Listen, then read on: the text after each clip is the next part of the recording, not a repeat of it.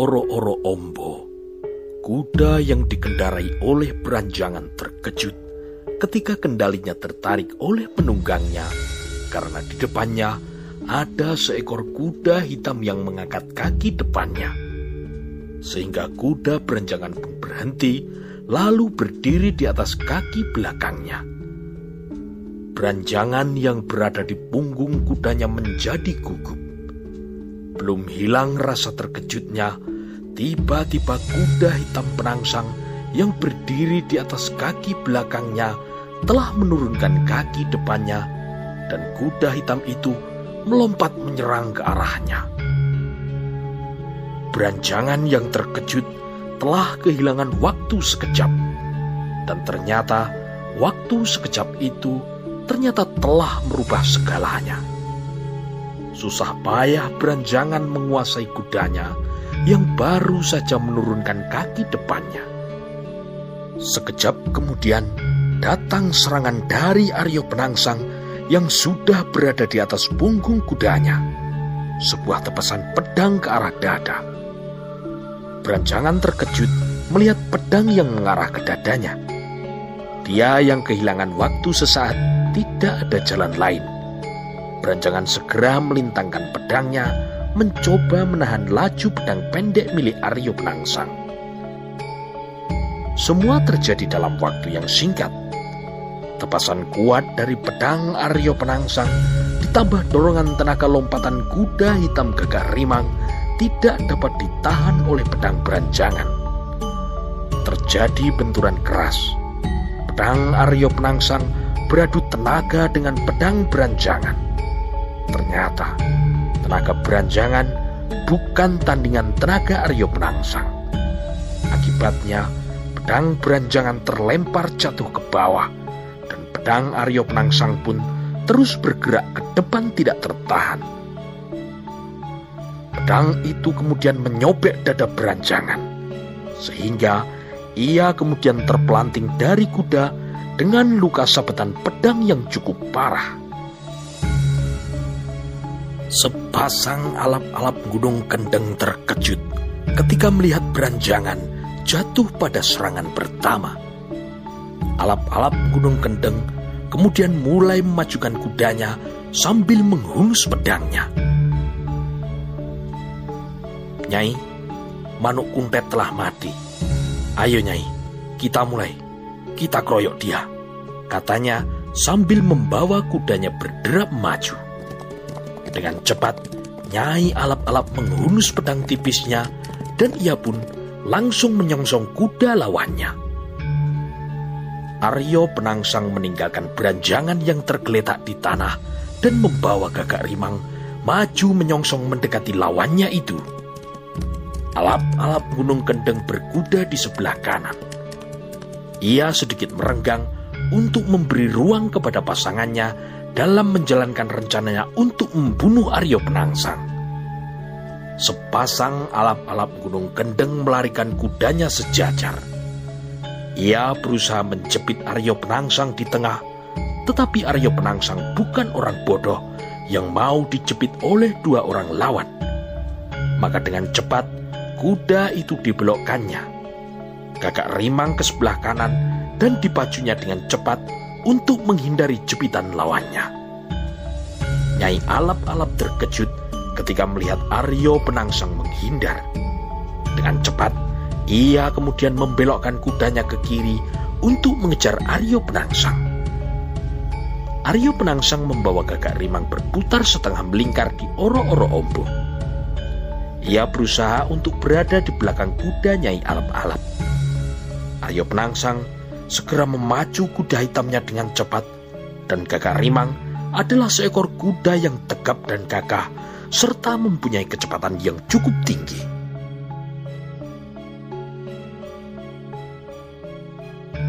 Aryo Penangsang mengendalikan kuda hitamnya berputar setengah lingkaran.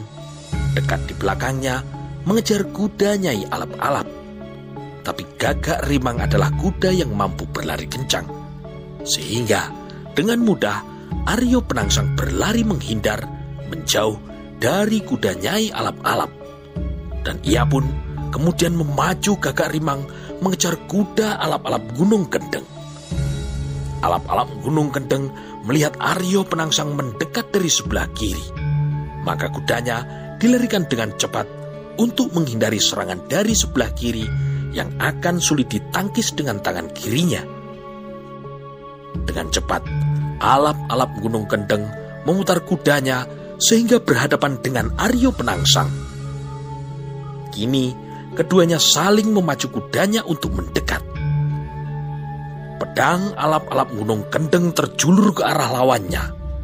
Dengan mudah, Aryo Penangsang menangkis dengan pedangnya. Belum sempat dia membalas menyerang, datang serangan dari kuda Nyai Alap-Alap yang dipacu ke arahnya. Terjadilah perkelahian di atas punggung kuda dua lawan satu. Dua ekor kuda yang dikendarai oleh sepasang alap-alap gunung kendeng melawan Aryo Penangsang yang duduk di atas punggung kuda hitamnya, kuda gagak rimang.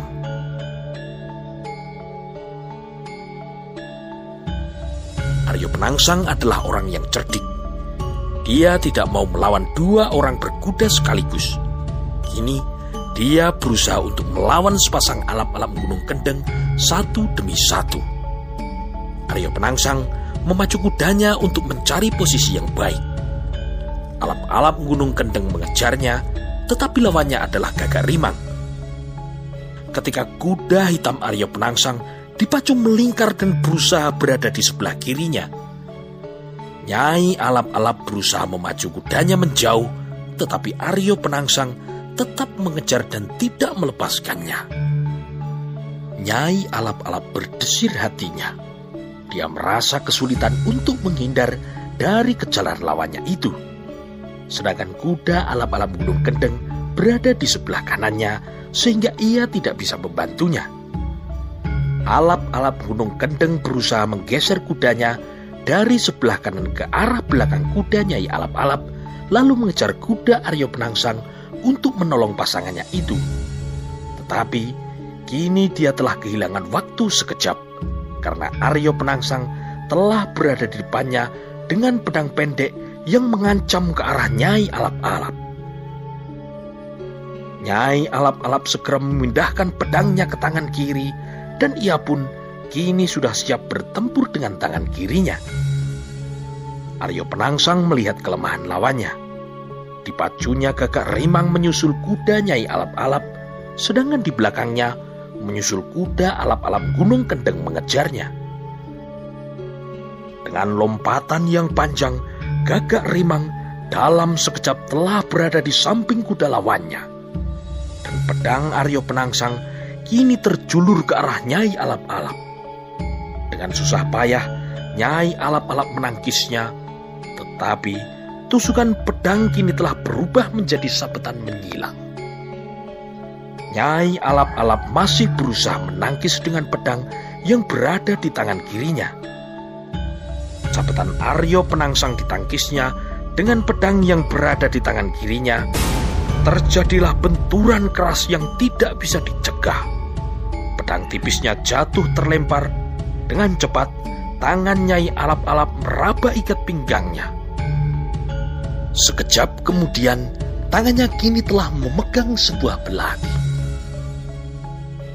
Tanpa senjata panjang, Nyai alap-alap merasa kesulitan dalam menghadapi Aryo Penangsang.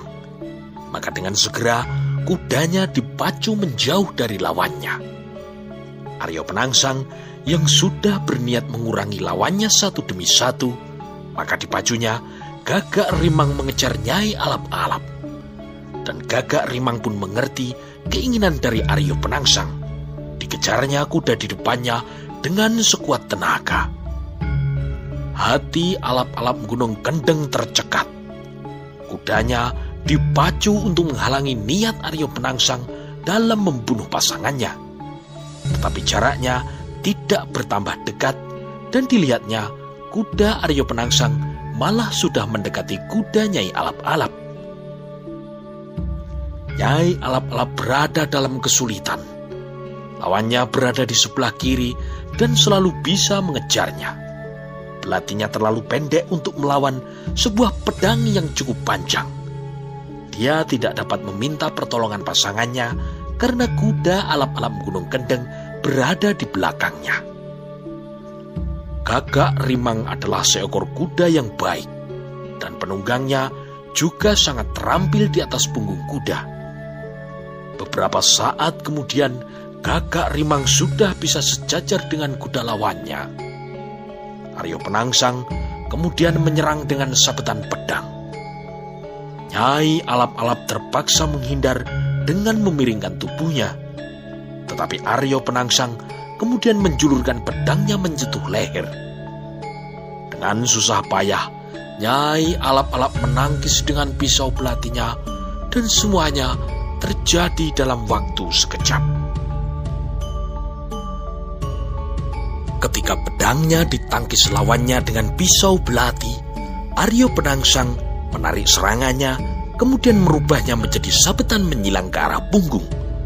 Dan kini, Nyai alap-alap menjerit nyaring karena merasa punggungnya terkena sabetan pedang. Setelah berhasil menjatuhkan lawannya, Aryo Penangsang kemudian memutar kudanya untuk menghadapi alap-alap Gunung Kendeng yang marah karena kehilangan pasangannya. Matahari pagi semakin terang menyinari oro-oro ombo. Embun pun semakin lama semakin menipis.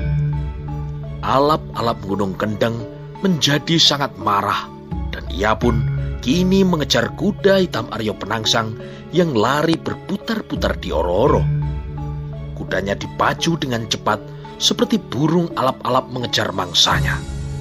Tetapi yang dikejar adalah gagak rimang kuda tinggi besar yang larinya secepat kilat. Ia tidak bisa dikejar oleh seekor burung alap-alap. Aryo Penangsang juga adalah seorang yang cerdik. Ia kemudian melarikan kudanya mengelilingi oro-oro ombo, lalu dengan cepat gagak rimang dilarikannya ke arah timur. Agak jauh di belakangnya, alap-alap gunung kendeng mengejarnya. Ketika sampai di ujung timur, maka gagak rimang berbalik ke arah barat, menyongsong kuda alap-alap gunung kendeng. Alam telah memberi keuntungan kepada Aryo Penangsang yang cerdik. Ia berpacu membelakangi matahari. Ketika kuda alap-alap gunung kendeng kini sudah berhadapan dengan kuda Aryo Penangsang, alap-alap gunung kendeng terkejut karena wajahnya kini telah menghadap ke arah matahari. Matanya menjadi silau terkena sinar pagi itu. Dia menyadari kesalahannya, tetapi itu sudah terlambat karena lawannya telah berada di hadapannya. Lebih terkejut lagi ketika datang serangan tebasan pedang dari Aryo Penangsang. Dengan sekuat tenaga, kini dia bertahan dengan membentur pedang Aryo Penangsang. Alap-alap gunung kendeng yang pandangannya silau oleh sinar matahari pagi tidak melihat ketika Aryo Penangsang membelokkan arah pedangnya. Dia hanya merasakan lengannya kini telah tersentuh pedang lawannya. Sehingga pedangnya kini terlempar jatuh ke bawah. Aryo Penangsang segera memutar kudanya untuk menghadapi lawannya dan menyelesaikan pertarungan itu. Namun alangkah terkejutnya ketika dilihatnya alap-alap gunung kendeng telah memacu kudanya kencang sekali melarikan diri ke arah selatan. Pengecut, teriak Aryo Penangsang dan betapa marahnya dia ketika melihat lawannya memacu kudanya menjauh dan segera ujung kakinya menyentuh perut gagak rimang. Dan kuda itu pun segera melompat mengejar alap-alap gunung kendeng ke arah selatan. Lengannya sudah terluka dan tanpa menggunakan senjata panjang. Alap-alap gunung kendeng merasa tidak akan mampu menghadapi Aryo Penangsang. Dan selagi ia masih punya kesempatan, ia mempergunakan waktu yang sekejap itu untuk menyelamatkan dirinya. Dendamnya yang sundul langit karena pasangannya telah dibunuh oleh Aryo Penangsang membuatnya berpikir untuk menyelamatkan diri. Lain waktu, ia akan datang lagi ke Demak untuk membalaskan dendamnya dalam membunuh Arya Penangsang. Alap-alap Gunung Kendeng memacu kudanya cepat sekali untuk menghindari Aryo Penangsang yang kini telah berubah menjadi orang yang sangat menakutkan. Aryo Penangsang menjadi marah melihat alap-alap Gunung Kendeng yang secara pengecut tinggal gelanggang colong pelayu melarikan diri. Berkali-kali ia menyentuh perut gagak rimang dengan kakinya. Dan gagak rimang pun semakin cepat mengejar kuda yang di depannya itu. Alap-alap gunung kendeng menjadi ketakutan. Kudanya sudah dilecut keras, tapi masih terasa lambat. Dan ketika dia menengok ke belakang untuk melihat mengejarnya, hatinya kecut ketika melihat lawannya bukannya semakin jauh, tetapi menjadi semakin dekat dengan dirinya. Semakin lama, gagak rimang semakin dekat dengan kuda alap-alap gunung kendeng. Dan Aryo Penangsang merasa sudah tiba saatnya untuk mengakhiri petualangan sepasang alap-alap gunung kendeng. Ketika jarak gagak rimang dengan kuda alap-alap gunung kendeng tinggal dua atau tiga langkah, maka ia pun bersiap menyelesaikan pengejarannya. Aryo Penangsang lalu memegang pedangnya. Bukan di hulu pedangnya, tetapi pada ujungnya yang runcing. Dan dengan tenaganya yang kuat, ditambah daya dorong kudanya, Aryo Penangsang melempar pedangnya ke arah punggung alap-alap gunung kendeng yang hanya berjarak dua atau tiga langkah. Sekejap kemudian, alap-alap gunung kendeng terjungkal dari atas punggung kudanya. Ia jatuh terlempar ke tanah karena di punggungnya telah tercancap pedang milik Aryo Penangsang. Gagak Rimang masih berlari beberapa puluh langkah ke depan. Semakin lama, semakin pelan. Lalu Aryo Penangsang pun mulai membelokkan kudanya memutar menuju tempat alap-alap gunung kendeng terjatuh. Aryo Penangsang kemudian turun dari kudanya dan dengan penuh kewaspadaan ia mendekati alap-alap gunung kendeng dan setelah memastikan lawannya mati, maka pedang itu dicabut dari punggung lawannya.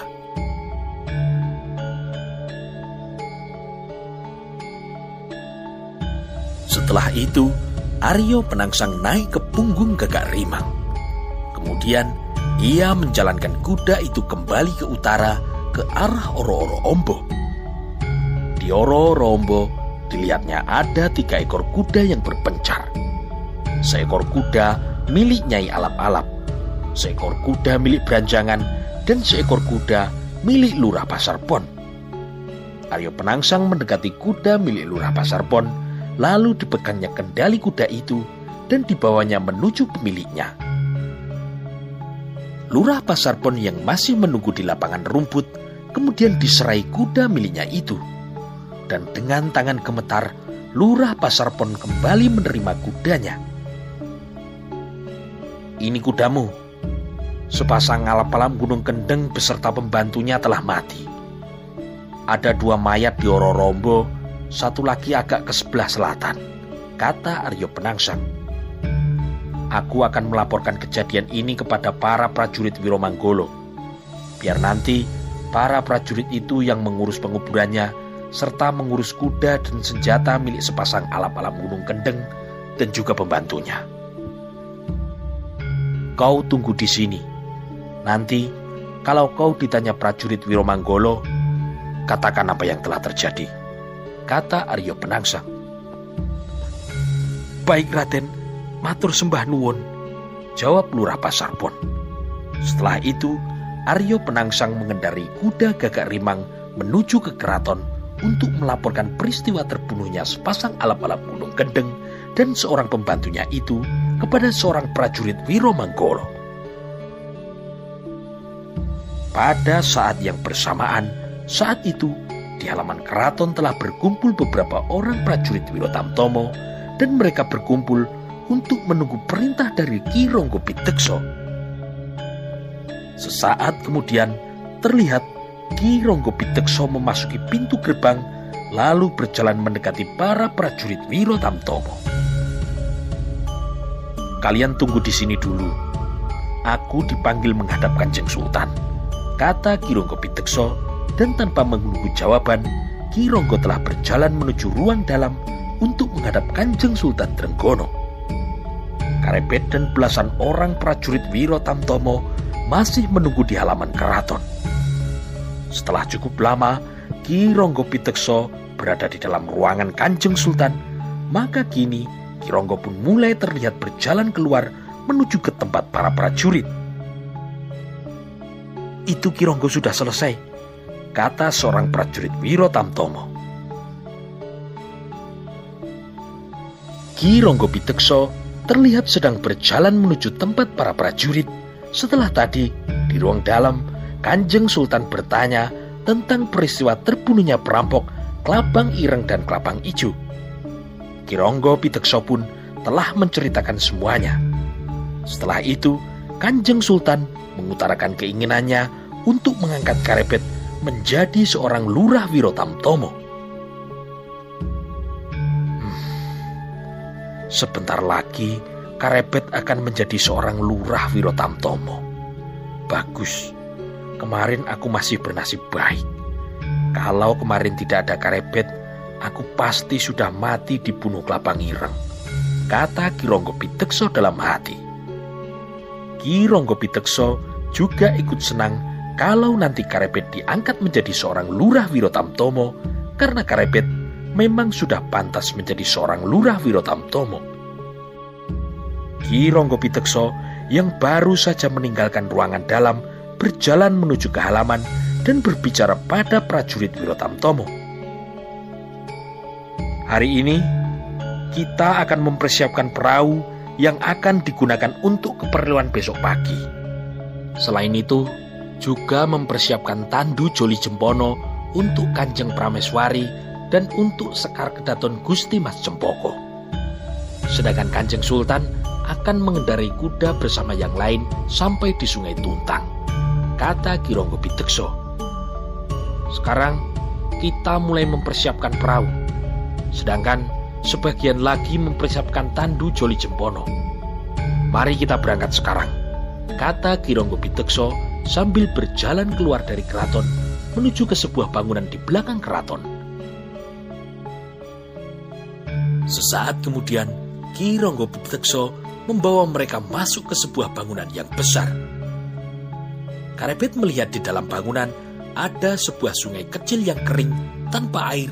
Di dalamnya terdapat beberapa perahu. Perahu yang terbesar bisa memuat belasan orang dan perahu itu mempunyai atap yang terbuat dari kayu. Para prajurit mulai dibagi tugas. Ada sebagian yang membersihkan tandu Joli Jempono dan sebagian lagi ada yang membersihkan perahu. Beberapa prajurit diperintahkan untuk membersihkan dua buah perahu ukuran kecil dan satu buah ukuran yang agak lebih besar. Karebet bersama beberapa prajurit yang lain bertugas membersihkan perahu yang paling bagus. Perahu yang beberapa bagian kayunya diukir yang nanti akan diperuntukkan bagi Sultan Trenggono. Dengan menggunakan sepotong kain kecil yang dibasahi dengan air, Karepet bersama beberapa prajurit lainnya bertugas membersihkan ukiran perahu yang agak besar. Itu adalah sebuah perahu kerajaan. Cantiknya yang besar terbuat dari kayu jati yang diukir berupa kepala seekor burung. Paruhnya melengkung, matanya tajam ke depan dengan lehernya yang berupa ukiran bulu. Sambil membersihkan cantik perahu yang berbentuk kepala burung, Karepet melihat ada ukiran aksoro yang bisa dibaca diukir halus di bawah ukiran bulu leher. Sebuah suku kata yang terdiri dari tiga buah aksara. Garudo, perahu Kiai Garudo. Ternyata ini adalah perahu Kesultanan Demak yang bernama Kiai Garudo.